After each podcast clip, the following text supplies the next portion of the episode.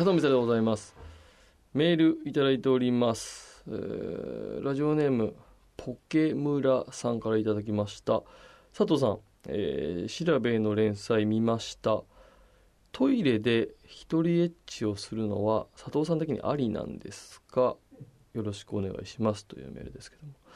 調べという、えー私が毎週更新をしている、えーコラムがありまして調べというニュースサイトで私がトイレのコラムを書いてるんですけども、まあ、そこがね、えー1500人だから2000人ぐらいに聞きたいことを調査できるんですよ。うん、で、えーこう例えば、えートイレを使う時に手を洗わないで出ている人が何パーセントいるとか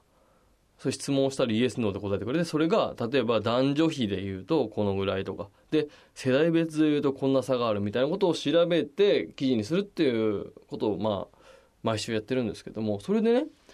聞いたんです。先日書いたコラムで一人エッチをするしたことがありますかというトイレで一人エッチをしたことがありますかという質問したところ、まあ、20%ちょっとだったんです。したことがある人の数が。20%ちょっと、まあ、この数字で当然男性がの方が多くて。でも女性でもいた。うんでこの数字で、まあ、何を思ったかというといやそこは当然まずあのいいか悪いかっていうところの判断基準でいうとその時間が誰かの邪魔になってなければいいと思うんですよ。僕もトイレにいる時間が長かったりすることもあるので。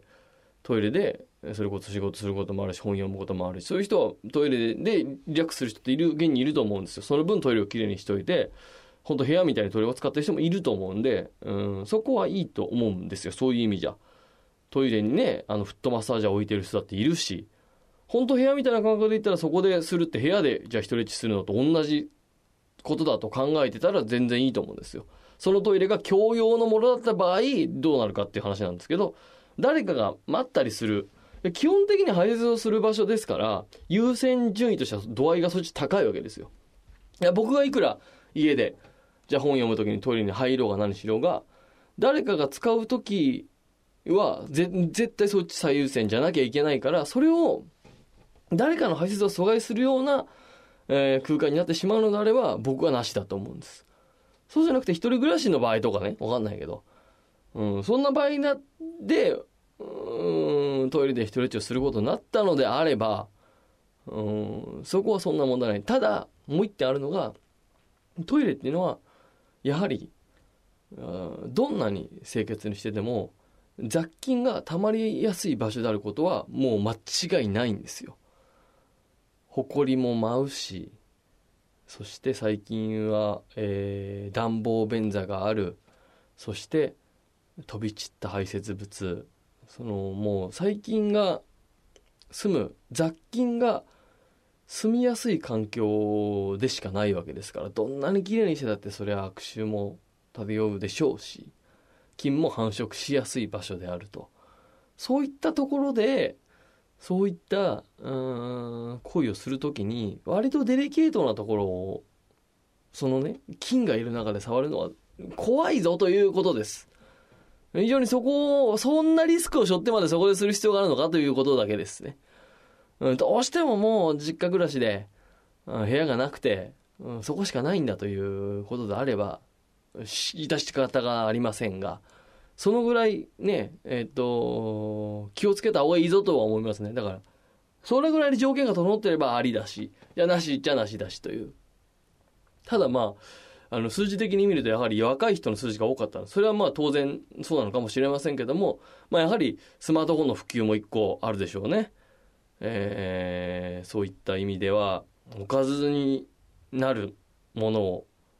こう持ち運べるという。例えばそれがエレフォン時代だったらあんな大きいものをね持ってかなきゃいけない。あとビデオだったらまた難しいだろうし、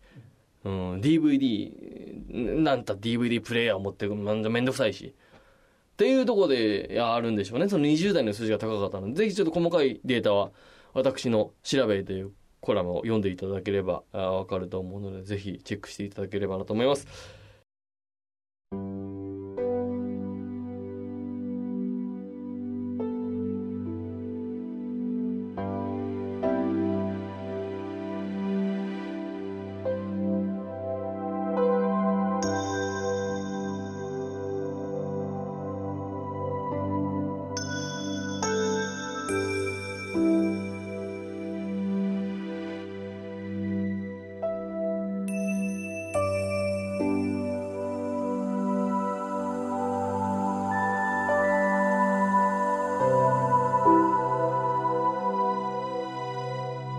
佐藤光晴プロデューストイレパーティー。君もトイレの話をしてみないか？